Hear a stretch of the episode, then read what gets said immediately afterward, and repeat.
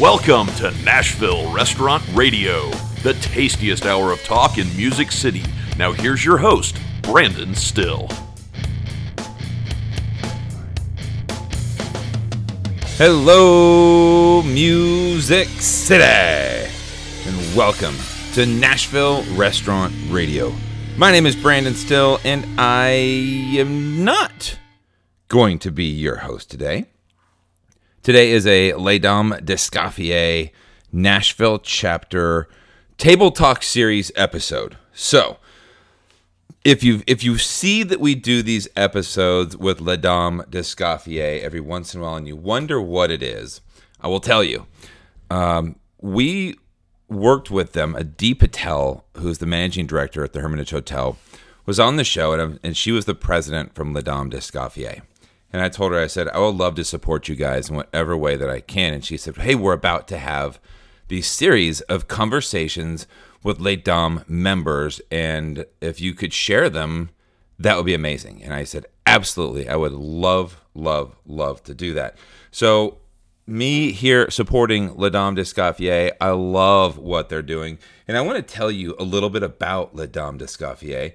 Uh, here in Nashville, well, this is the Les Dames mission. Okay, so you're wondering who they are, what they do, here it is: to inspire, advance, and support women in food, beverage, and hospitality to achieve excellence in leadership and philanthropy.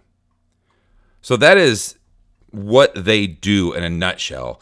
Uh, they have a Nashville chapter. Andrea Lensley is the president now, and many, many, many amazing women uh, are part of this group. They p- empower each other. They talk about leadership and how women can lead, and I am here for it. So, today's episode is going to be the official title is a conversation is the future of farming. So today we're going to have uh, four people give us insight and expertise about the importance of local farming. We're going to have Sylvia Gagnier, who's the chief farm operator at Green Door Gourmet, Leanne Cherry, who's a co-owner at Bear Creek Farms, Krista Bentley, who's a co-owner at Sweeter Day Farms. She's also at the Nashville Food Project, and Tosh uh, Tosh Kennard of Southall Farms are going to be talking all about farming. And this is such an interesting conversation because I think more and more today we forget where our food comes from. And maybe you don't, but a lot of people just take it for granted. They expect food just to show up, and there are actual people that are working their asses off to make this happen. And today we get to talk to four of them that are doing that and just talk about what farming is like and the future of farming and a little insight into what their lives are like. So we're really excited to do this. Um, we don't really do a lot of sponsors on these episodes, but since I have two female owned companies, I just want to give them shout outs. Erin Moso over at Charpier's Bakery. That is a fantastic, locally owned and operated woman owned company. Check them out at charpiers.com. That's C H A R P I E R S.com if you want to support her and them. And then also What Chefs Want. Um, a lot of you know them as Creation Gardens or What Chefs Want. That is a female-owned company. I don't know if you guys knew that, but they are uh, they're based out of Louisville. They have a Nashville office, a uh, big warehouse here in Nashville. They work mainly with independent restaurateurs, and they are doing amazing things uh, out there every single day. So I wanted to give shout outs to both of them, let you guys know there are women owned companies out there that you should be supporting right now. So without further ado, let's jump in uh, with this Table Talk series The Future of Farming. Today's webinar is going to feature insight and expertise about the importance of local farming from our Les Dames Nashville chapter members and local farming pros. We have Sylvia Gaynor joining us. She's the chief farm operator of Green Door Gourmet, and Leanne Cherry, the co owner of Bear Creek Farm, and Krista Bentley, the co owner of Sweeter Days Farm and the chief programs officer at the Nashville Food Project you know, we all tuned in to hear from them and talk about the future of farming. So let's dig in and get this conversation going. Krista, why don't you tell us a little bit about you and your farm and how you got into farming? Yeah. Hi, everybody. It's good to be here. Like you said, my name is Krista. I co own Sweeter Days Farm with my husband, Todd Bentley, who runs it full time. And I really am farming on nights and weekends, I would say mostly. So it's, it's been an adventure. We're about five years into our farm. I'm actually a Nashville native. So I grew up in Nashville, love Nashville. It really feels like home for me. I went to school at UT Knoxville. So I love Mast General Store from Knoxville, Leanne, and uh, studied environmental policy and got really interested after college and I think just like being outside a lot and really wanted my future career to make sure that I um, was spending a lot of time outside. Got really interested in agriculture. I mainly studied agriculture on the West Coast, worked on a bunch of farms there for about five years, and then decided I wanted to move back to Nashville. So I uh, moved back. Shortly after that, I met my husband, who uh, was in the military. Uh, before I met him and had just left the military and decided he wanted to start a farm uh, as well. So we met and sort of immediately jumped right into it and uh, started Sweeter Days Farm five years ago. It's in Ashland City. Uh, so we sell to Clarksville and Nashville. We have uh, diversified vegetables, flowers. We started a small beef operation. We had turkeys and chickens this year and are primarily selling that through a CSA. So we have a pretty big CSA that we run, as well as restaurant, wholesale. And yeah, I think that sums it up for, for me. Great. Thank you, Krista. Leanne, tell us a little bit more about you. Sure. So, my name is Leanne Cherry. My family owns and operates Bear Creek Farm and Cherry Meat Company. Bear Creek Farm is a sustainable cattle and hog farm located in Williamson County, and we have a farm in Maury County. Um, so, we basically farm 2,000 acres. Um, in addition to cattle and hogs, and you hear people say cattle farmers are grass farmers. So we grow grass and a lot of hay. Well, wait a minute, not that kind. A lot of hay. uh, um, taking care of the soil, uh, that's huge. I think that's a, a, common theme for the three of the farmer, the panelists today. Uh, that's uh, so important to what we do as well. I, how I got into farming is a, a, a interesting. I fell in love with a farmer, and then fell in love with the land. Um, my background was marketing and advertising and sales, and, and that's been helpful in, in growing our business.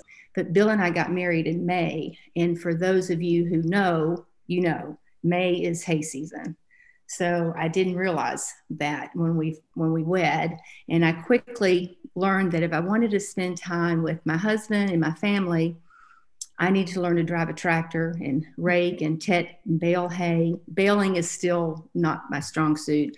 Um, you know, learn how to ride a horse, learn how to help birth a calf, and so did my kids. They had to learn that, and um, that was in 2006, and um, we basically, you know, haven't looked back. Um, the we like uh, Krista, we do uh, wholesale accounts in, in Nashville. We have some business, some restaurants and butcher shops we work with outside of Nashville.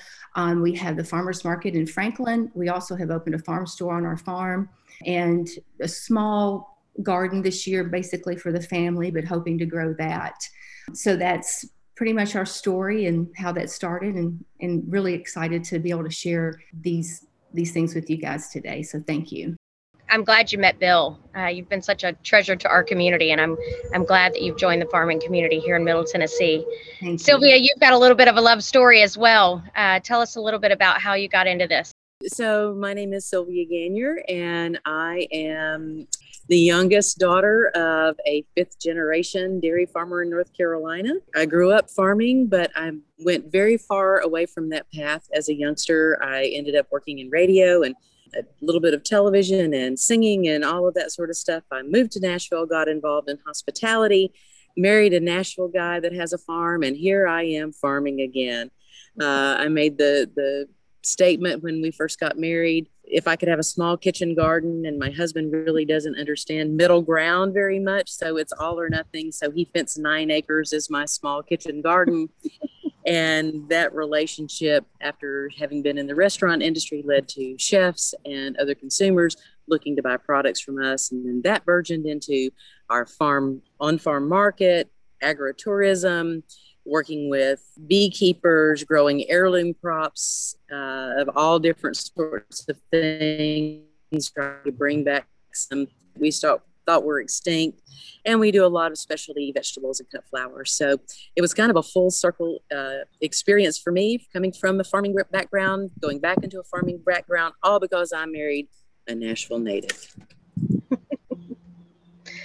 well, we all have key moments in our lives that uh, that put us on this path and towards our purpose and you know, for some of us, it's been well paved, and um, others, it's been full of twists and turns. And I think everyone can see that the women on our panel have very diverse backgrounds and experiences, but the love and resolve for feeding our community uh, and their families is a common thread. So um, I, I want them to share a little bit more about their farming practices. These are very diverse farm operations. And uh, I learned a lot when we were prepping for this call about either how they're currently farming or how they were farming and how they've transitioned that over the years. So we'll start off with Leanne. And if you want to tell us, uh, you know, what's going on on your cattle farm and, and how you're doing it. And, uh, and then we'll go to Sylvia and then Krista next.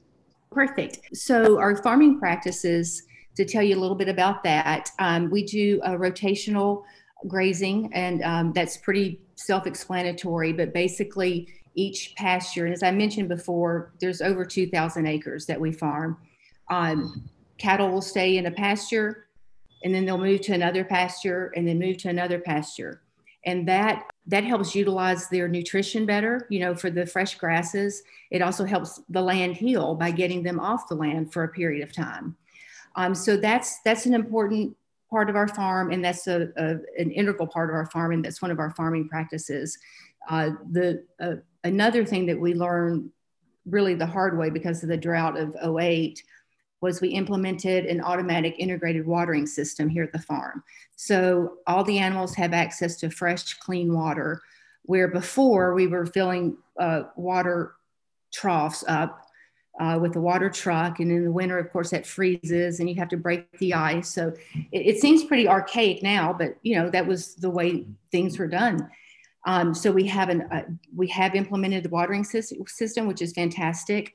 Another part of our uh, farming practice is just the the immense respect and gentle farming methods that we have for our animals. And anyone that's raising cattle in a, in a the, the way we do or any livestock would uh, put that up with food and water because that it can really make an, a difference in, in just how the animal is treated in the end product. So like Sylvia's, you know, ribs we were talking about earlier. Um, that was so important to us that in 2012 we bought a processing facility and our daughter Paige runs that and that that ensures the humane handling all the way through. So there's there's nothing there's at no time is the animal out of our hands, out of your farmer's hands. Um, as far as like what's going on the farm now, it's fall, so we have a calving season, and that's one of my favorite times on the farm. Of course, the the calves are being born. Um, we have started we have started an AI program, artificial insemination, uh, not artificial intelligence, um, and that has really upped our game with the genetics and uh, genetics are super important with the, with what we do. Um, it's right up there with the you know the health of the animal. Um, our son is an animal science major, so we have a full time animal science major on the farm, and he's been very instrumental in helping with uh, conditioning of our animals, particularly the heifers, which are first time moms. Um, their body condition has to be at a certain level, you know, for them to become moms, and that's been a uh, something, a marching order that he's had, and he's done a really good job. And our other son is a business major, and he is uh, slowly taking over my job. So, um, which is part of our farming uh, practices, it, utilizing all of our children. so um, that's uh, that's been a great source of pride for for me as well. Great, Sylvia. You want to tell us a little bit about the farming practices at Green Door Gourmet? Sure. So um, when we started out, of course, we were very small. Um, we were doing everything organically because we were so small. That was the only way to do it. And we absolutely fell in love with doing those organic practices. We became certified organic and we stayed certified organic with the USDA for five years.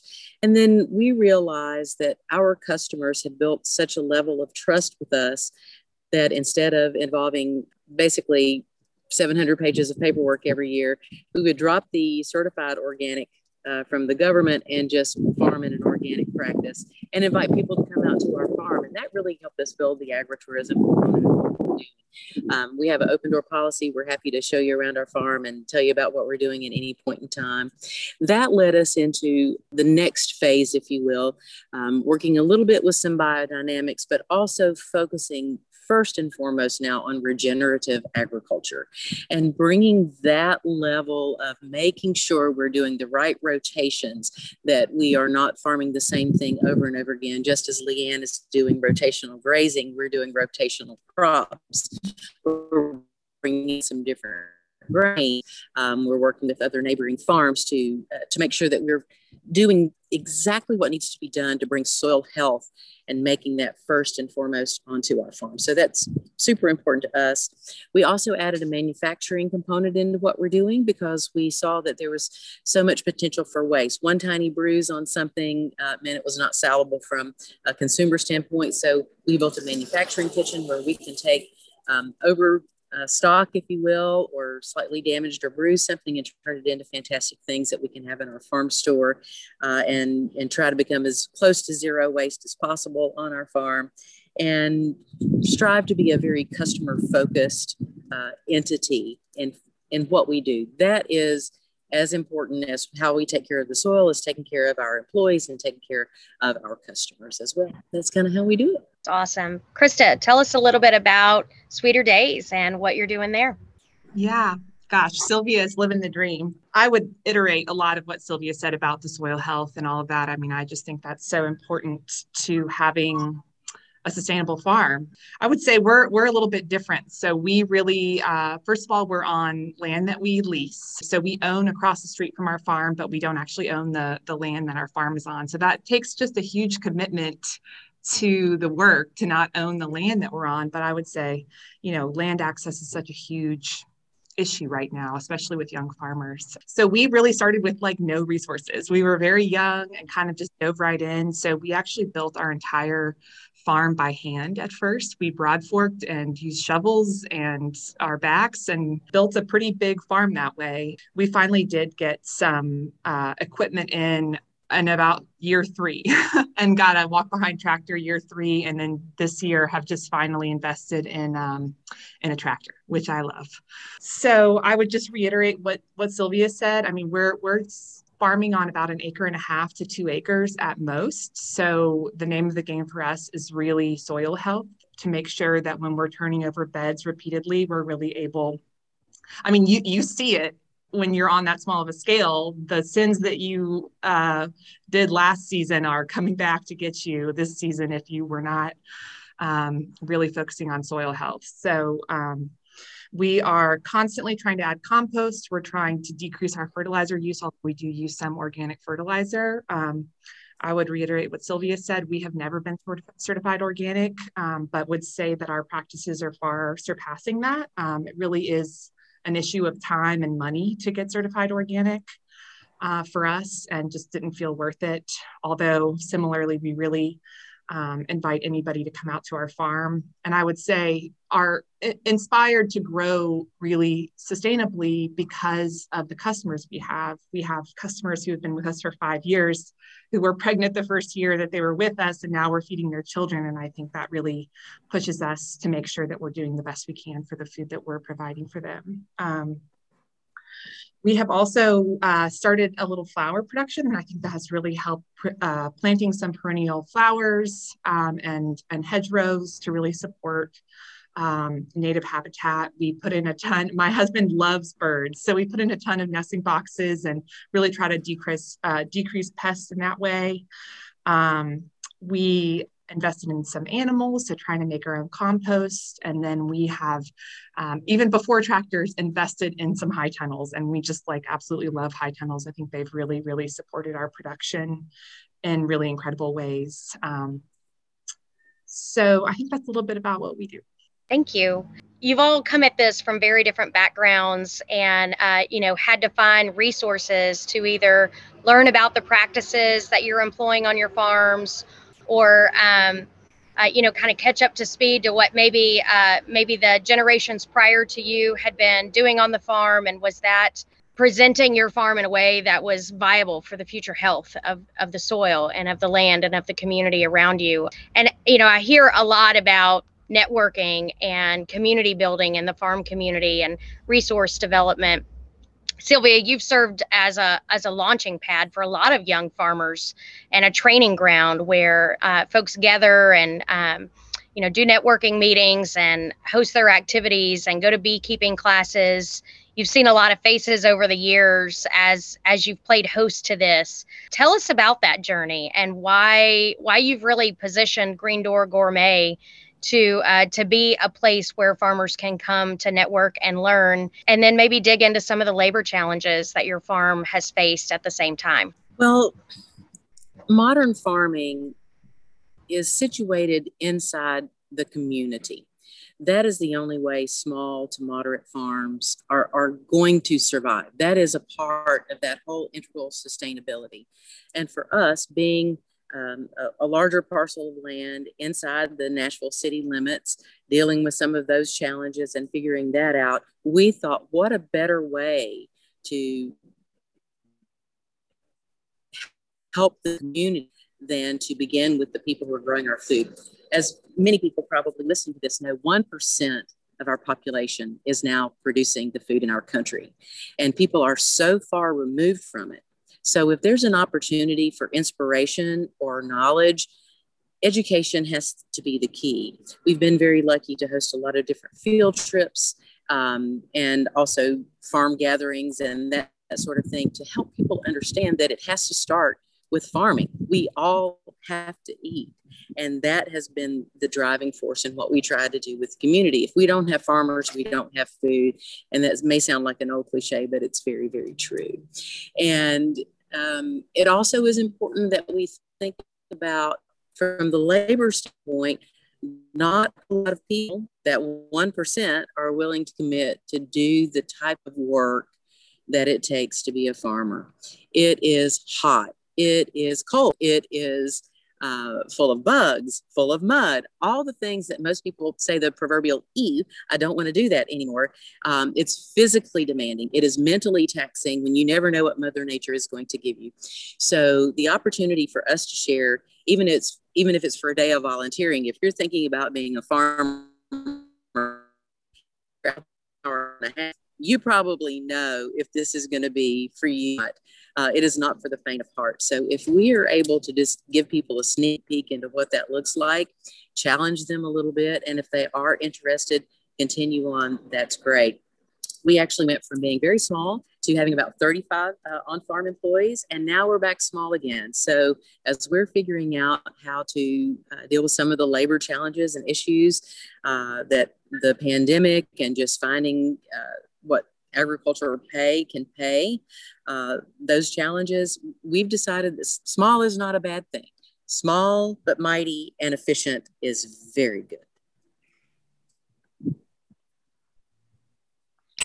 Krista, as a new farmer, um, you know, you mentioned earlier that uh, it's quite a journey to get access to land. Um, and uh, and also finding the resources to mentor you and you know learn how to farm. Uh, what what has that been like for you? Who did you turn to, um, and then what advice would you have for uh, the future farmers on the call who are looking to get started? Yeah, gosh, that's a good question. Um, I mean, uh, like I said at the beginning, I think I'm a Nashville native, so I'm really lucky, and I think wouldn't have been able to do what we did without the resources and support system that I have and we have here in Nashville. Um, and I think we have an incredible farming community here, um, which I think is really unique and beautiful um, and has not always been the case everywhere I've lived. So I, I really love our farming community here. Um, I didn't talk about this much at the beginning, but um, I would say my sort of support network is really the Nashville Food Project and has been sort of leaning on that community.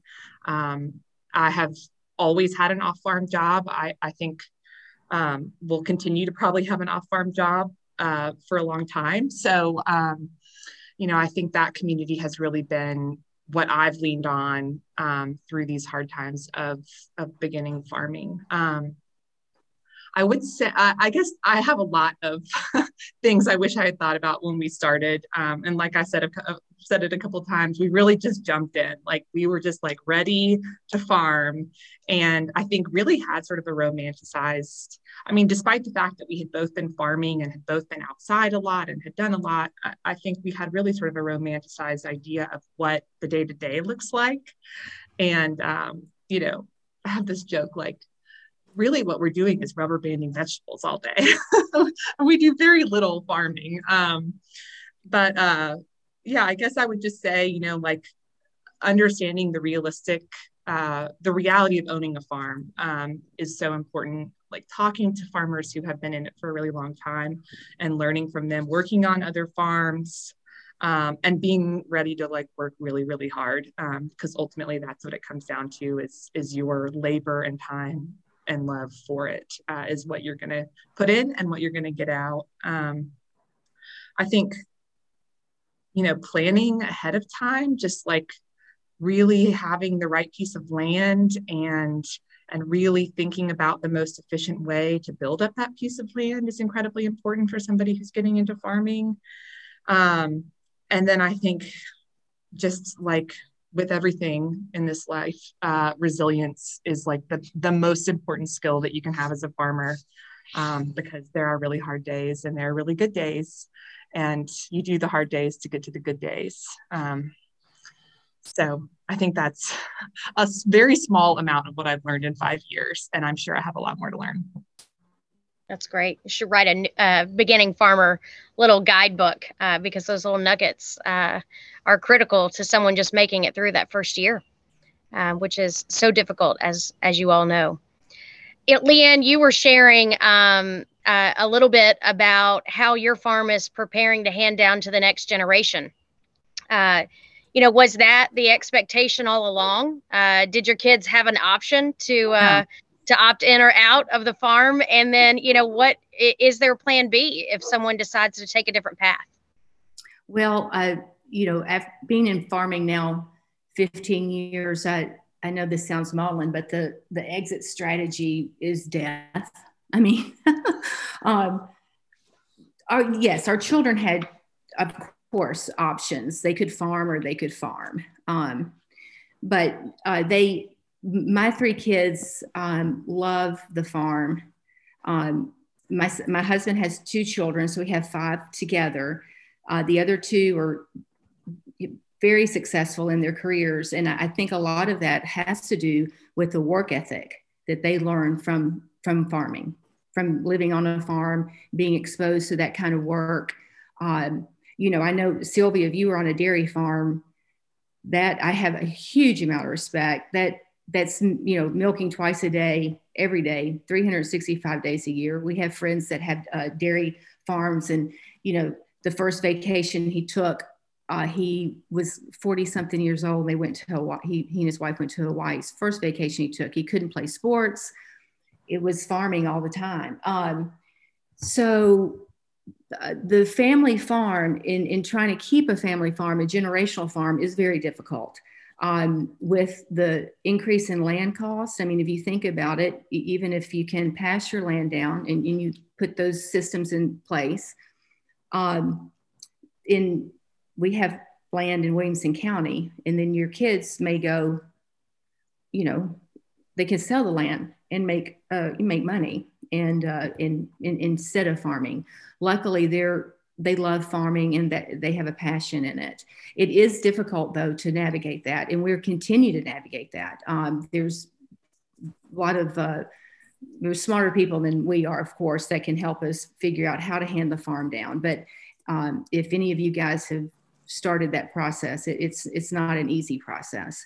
Um, with it's interesting though because each of our children have a, a gift and a strength that the, the to you know together it will be uh, they will be able to continue this um, with our daughter running the processing plant which is a huge component to what we do and then uh, our both our boys on the farm uh, it it makes up for you know a good business plan for them And of course, the option is yes, there is a, an option. You know, you sell the farm and, and you do something else, but uh, we are trying to put systems in place that they'll be able to keep the farm. Uh, we have a, a, slew of grandchildren, and um, they're interested in in playing on the farm and riding horses and throwing dirt. So that might um, segue into a career in farming. And I really like, you know, when I talk to young farmers, it's important for them to know um, that it, it is really tough work. And like Krista and Sylvia both said, I mean, being resilient and the weather is a huge factor. You know, it's it can get really cold and it can get really hot and um, and it can be very uncomfortable. But it can be the most intrinsically rewarding work. And I speak for myself, and I'm sure um, the other panelists, these lovely ladies, can agree because they wouldn't be doing it. It is the most intrinsically rewarding work I have ever done, um, maybe except for parenting. so uh, we're we're just thrilled that we're able to continue farming and I was very fortunate that my husband and my husband's family had this gorgeous land that we could uh, take advantage of. Well, the last 20 months have uh, have been difficult for for everyone, um, and in particular for for farmers. Uh, we've uh, we've been up against supply chain issues. We've been up against um, you know closures uh, in commerce and navigating how to find uh, find our customers uh, when everyone was at home. So uh, let's let's go around uh, around the panel, starting with Sylvia, and and talk about uh, how the COVID pandemic impacted your operations and and if there was a silver lining in there for uh, for your farm, you know what was it, and um, and what's what's coming out of the pandemic for your farm. Pandemic for us was a blessing and a curse um, it was 50 50 split where it impacted all the agritourism. 5,000 students couldn't come for their field trip education, no agritourism events at all. Um, an increased demand. Um, March a year ago was the the panic of oh my gosh there is nothing anywhere there won't be anything we've got to fill every freezer known to mankind so the panic buying had set in and people couldn't find things in groceries and they wanted fresh. So um, people that we had never seen before are now showing up to our farm hoping for something. And with that, that also brought out the best and the worst in, in humanity as well for the people who um, were not prepared to deal with the pandemic. Um, tempers and people not wanting to wait in line and not wanted to follow the rules. And for us being a small farm, we have to figure out how to keep people safe and how, what we have to do to make sure that happens. So there was a lot of that. Oh my gosh, how do we figure this out? Dealing with the with the public as a as a necessary business. But then there was also the beautiful points of you would see, uh, you know, uh, a, family drive up to the farm and uh, they have the back seat full of kids and they're trying to figure out how they're going to piece together food because now they they can't work and they hand you four different credit cards and ask you to to spread it you know how ten dollars on this card and maybe five dollars on this. And so they can get enough groceries to last something fresh for the kids. And then you figure out as a farmer okay what can i do? You come back with a little bag of, of slightly bruised or damaged apples so the kids can have an extra treat because they're not going to get school lunch lunch is not there anymore so um, the weight of that for farmers, I don't think a lot of people thought about the impact of trying to make sure that our community can be fed. So that was that was a hard challenge for us, not wanting to turn anyone away.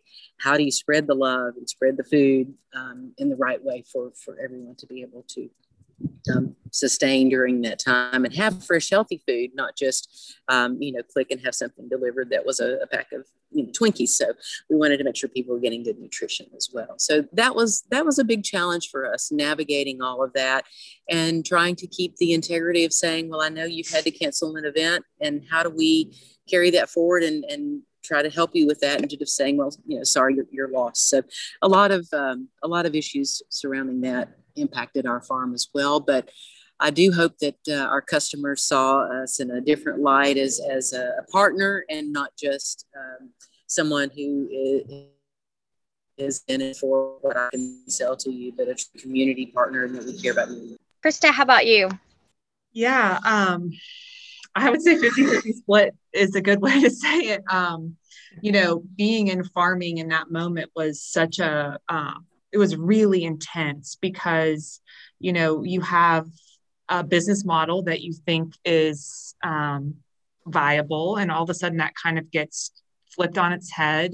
Meanwhile, I think it really was just can you meet the demand? Because there were people sort of knocking. I mean, we had people pulling up to our farm. We, we are not really a public farm so much. We're at the end of a dead end road. And, uh, you know, people are showing up like here to get produce that you've never met before. Um, and I think uh, realizing, for me at least, uh, you know, I think we all sort of understand that food is essential as farmers, but uh, really realizing sort of the impact of a really fragile food system and how easily that can get kind of flipped on its head. And all of a sudden, you know, this thing that you already knew was essential is becoming incredibly essential to so many in our community. Um, so I think it was really this this question of how do we meet the demand and kind of build a new business model overnight to try and sell all this food. And we were really lucky that we had a really incredible spring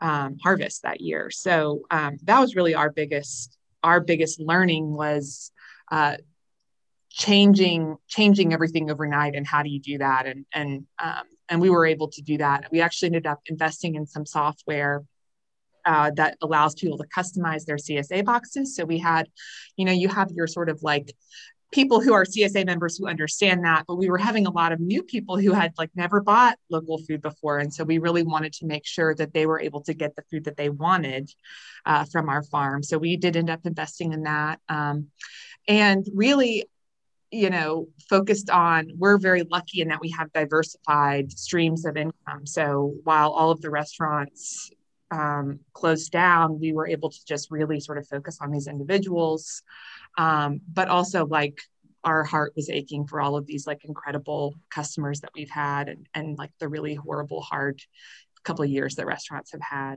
um, i think talking about silver li- silver linings um, i mean i think last year was just sort of an aha moment for a lot of people as it as it comes to food system and understanding um, where your food comes from and that it's not maybe always going to be in the grocery store just because it always has been. Um, so I, I think just sort of that that realization was really incredible to watch in a lot of ways and to be a farmer during that time in particular and be able to fill that need was really incredible um, and then i think you know, I also live in this world of food access all day at the Nashville Food Project. And I think uh, seeing people sort of band together in a in a way like we weren't able to be together but there was this sort of sense of like overwhelming community that i feel sort of built up last year and supporting each other and helping each other through a really hard time um, and I feel like that has stayed in a lot of ways. Uh, we, we've been able to keep customers that we got last year who had never bought from local farms. Um, and I think people just sort of realize these issues that are so intrinsic to how our systems are built um, that uh, aren't just going away overnight. So I, I feel like that aha moment and that like kind of sense of community building, despite not being able to be together, were sort of my silver linings from last year. I think you might be muted, Tasha. Uh, Leanne, I was just giving you big props. Um, oh, I know it was a big challenge to be a meat producer uh, during the pandemic. Uh, you know, not just um, from the restaurant supply um, issues that that your farm was facing, but also the processing component. Tell us a little bit about uh, the unique challenges of your farm during the pandemic and um, some of the ways that you guys have begun to overcome that. Yeah. So, um, you know, when uh, Sylvia was talking about the March, I mean, it was like Tuesday, March 12th. Uh, we lost 80 to 85% of the business the, the folks we were farming with had to close their doors because we we pretty much you know work with the small independent restaurants and um, and that was uh, very uh, I mean, just tragic. And I, and I, I, think I shared with you guys, I, I was in Atlanta on a, I, I say Tuesday, everything happens on a Tuesday. I was in Atlanta and um, the restaurants I was delivering to, I found out they closed down via Instagram. So um, I remember calling, I was on the phone with our team, which is our family, and uh, they're like, we're going to open the farm store tomorrow. And we opened it up on a Wednesday. And um, it was very, uh, I don't know, humbling is the right word, but the support of the community. And of course, as Chris said, and, and we all remember, there was a the food the food supply was uh, dismal at best. You know the the lack of food at the grocery stores, the food that was there was, I don't know exactly what it was, if any of you guys saw it. Um, in the panic, um, and all, all of the, those concerns that our community had, and they came out and supported us at the farm store. I mean, cars were lying down the road, and, and we it, too had people just showing up. Um, and I, what the story that Sylvia said does resonate too. When you have folks showing up with, you know, their family in their car and and not the resources that perhaps they need to to nourish their family. And I and I think most all farmers, because we're so blessed with the bounty, you know, um, you you share, and um, the the community the community really got us through, and continue to. Uh, you know, it it's still a struggle, uh, you know, with the uh, increased um, input costs for all of us. Um, you know, uh, labor, fuel. Uh, if, if you're putting any uh, crops in, I, I, know corn's expensive. So we continue to to see um, the supply chain issues are continue to go on, and um, the so was Bear Creek Farm and we were not diversified. I mean, I, I've told, talked to folks, and there was no business model that ever suggested you need to be prepared for a pandemic. You know, we thought because we had diversified in different restaurants and different markets, you know, who's going to lose all their, all, you know, who's going to lose 20 restaurants in a day? Well, it happened. So it did what it did have us rethink our business plan. We didn't have a retail presence. We have a, a little bit better retail presence. We have a little bit more of an online presence. That's still an area for us to work on. in agritourism, that isn't something that we have uh, either. So we learned the hard way that we had um, not diversified efficiently. And, uh, and we're building some new rungs on the ladder for that. Um, on the processing side, uh, Paige immediately started reaching out to other farmers because with the tragedy that happened in the pandemic, it opened doors up for farmers to sell food to the community because there wasn't any.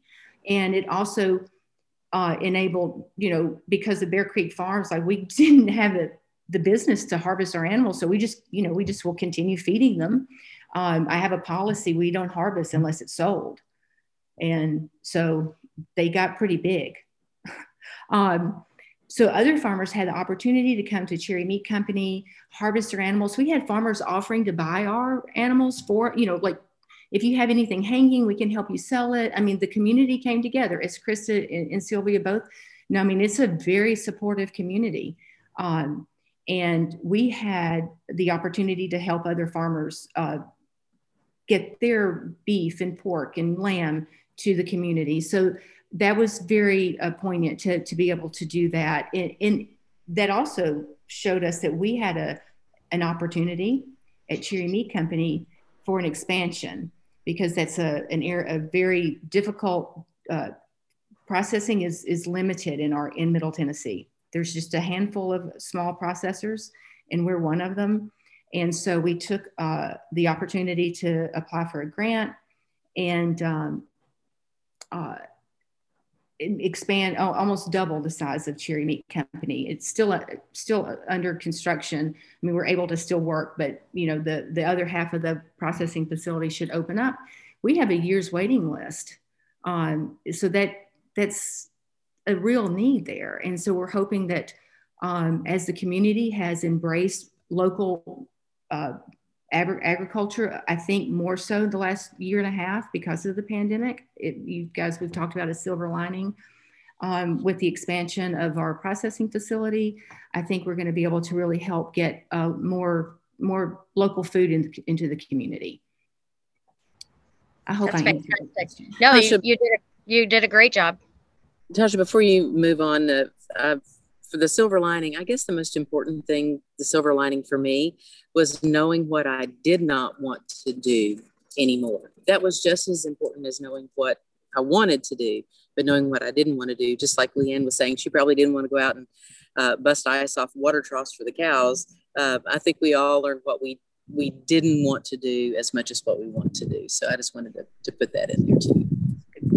Well, and that goes in line with some other conversations that I've been having uh, with with folks across the state. I was just talking to Keith Harrison uh, with the Tennessee Department of Ag last week, and uh, we were talking about this grant program that came out of uh, out of federal funding that was passed down to the state of Tennessee that I believe you know Leanne's farm benefited from. I know when I was at the Nashville Farmers Market, we also benefited from that um, that grant program to try to uh, improve and innovate within the food system to um, to create efficiencies in the local supply chain.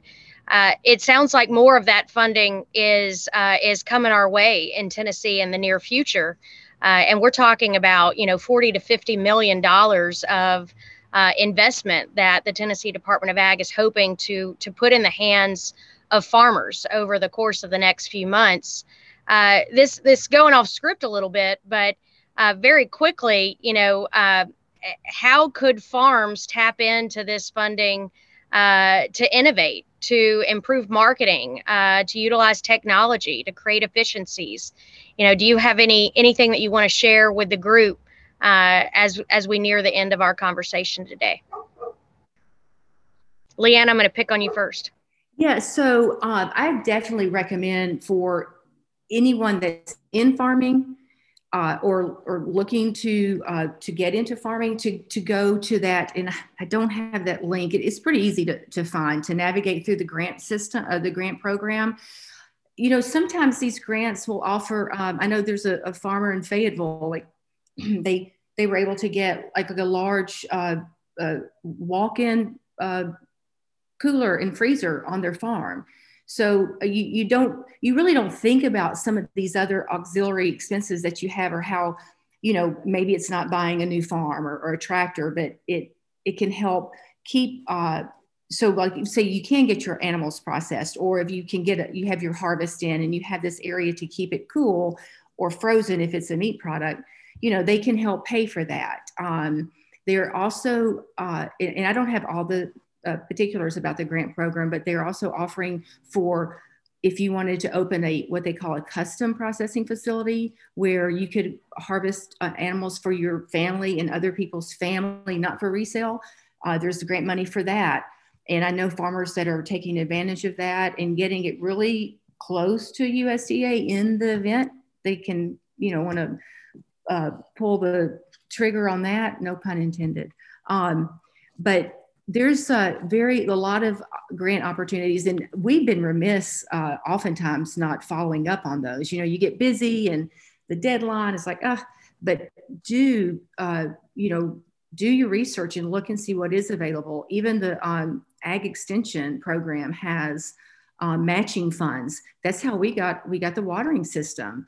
Um, you know we fenced off our creeks. That was part of the, the deal which we needed to do and we want to be sure that our water supply for humans is is intact and, and the integrity is still there. And so you know that was a, a good deal for us. Sure we got that fence and then we have this incredible watering system that we were able to take advantage of some grant programs for that. So I don't have all the particulars on that one, but I do know there's a lot of money that's going to become available. And I think, um, eh, eh, you know, the Tennessee farmers need to to you know utilize that. And and even you know uh, new farmers can check into that and see you know that's a good way to get some revenue started up. Because you know krista as you know it's um those equipment that that tractor's not inexpensive is it?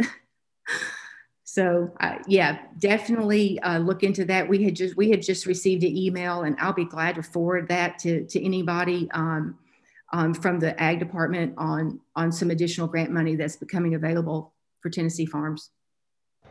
Thank you so much, Leanne. Um, we've just got a few minutes left, and uh, I, have got to get this last question in before we open up the chat room. Uh, I know it's something that's important to all of us uh, on this panel today. Uh, you know, in 2020, 10% of American households were uh, reported food insecure, and that means they don't know where their next meal is coming from. Uh, they don't have the cash to go to the grocery store or to go to the the farmers market or to find the farm stand.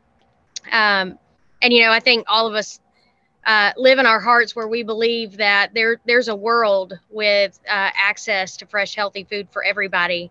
Um, so, Chris, I'm a, I'm going to throw this softball up to you. Um, you know, knowing that you're wearing two hats today, and and you've worked in food security and worked in farming. Um, you know, how can farms play a role to improve access to fresh, healthy food for all in in our community? Yeah, that is such a good question. And I think it's a it's a complicated question, but it's also so simple in a lot of ways. Um, you use that statistic 10%. Um, I think in Nashville it may have been a little bit higher. Um, specifically, I think that, that, what we talk about is just even just lacking access to proper nutrition. I mean, maybe you have the access, but what you're getting is not is not um, the best. And you know, as we all know here, I think food is your health. Your food is your health. Um, so I think that's just important. But a statistic that we often use at the Food Project as well is that 40% of all food in the United States goes to waste. Um, so when you line those statistics up, um, it really is this access of it's, it's, an issue of access and distribution. Um, so how do we take this food that is literally being thrown away um, and you saw that at the beginning of the pandemic, you saw milk farmers throwing all of their milk away because they're dumping it out because school schools weren't opening, and that was their their outlet. Um, so it's this issue of how do we create access uh, for the people who don't have access, I think, and farmers play a role in that for sure. Um, I would say at the Food Project, you know, we we use a lot of food from farmers and we're really lucky to have a relationship with a lot of local farmers that when there is an excess or you know sylvia's talking about these apples that have a little blemish on them we are happy to use those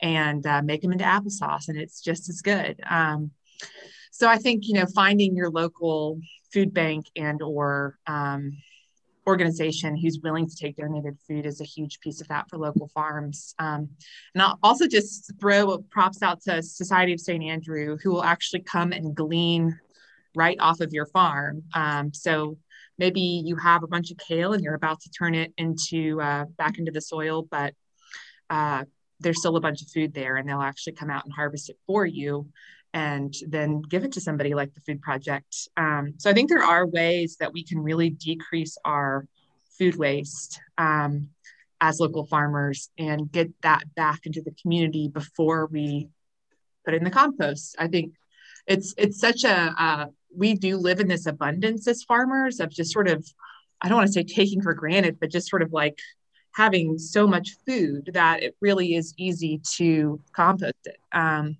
and I think if we can get away from that and really find the outlets for it, then there are people who are working on that access side of things. That's fantastic. You know, we we have a a few minutes left, and we want to make sure that uh, that we uh, open up our chat room. And as we do that, um, you know, it, it, sounds a little bit like we've gone back to the future with with farming here. Uh, you know, a lot of the things that y'all have talked about are things that my grandmother would have talked about, uh, who grew up on a large dairy farm in Sumner County. Um, you know, uh, many of the practices are the things that I I watched her practice on her kitchen garden. You know, three acre plot behind her house, um, and it's it it really goes back to honor and respect for the land and and guided by stewardship principles that um, uh, that that protect the land for the now and the present and the future. So I, I, I want to thank you all for the hard work that you're doing. Um, you know, the, the future is is hopeful and optimistic here in Middle Tennessee, at least with uh, with the three of you at the helm of of farming in our community. Um, and I'm sure that some of our panelists have some questions that they want to throw at you. So we're going to check over to the chat room here. If anybody has a question, um, feel free to uh, to put it in chat here.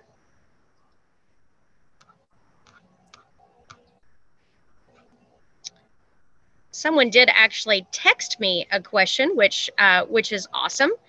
Um, and so the question that was texted to me was um, uh, how are farms, uh, well, and it just came in through the chat room too.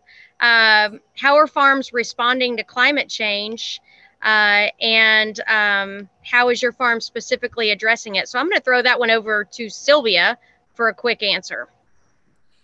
Well, I think uh, the most important thing we can do as farmers is know that um, that we deal with weather every day, and as we ha- see these changing weather weather weather patterns and, and, climate change in general, we may have to adjust what we're planting, when we're planting it, um, using more hoop house and greenhouse growing, um, so that we're able to protect from humidity and bugs and, and different things. So I think it's using all the tools in your arsenal, but also knowing you may just have to adjust to growing more Asian style greens instead of cold weather greens. So those are components that farmers have in their toolbox.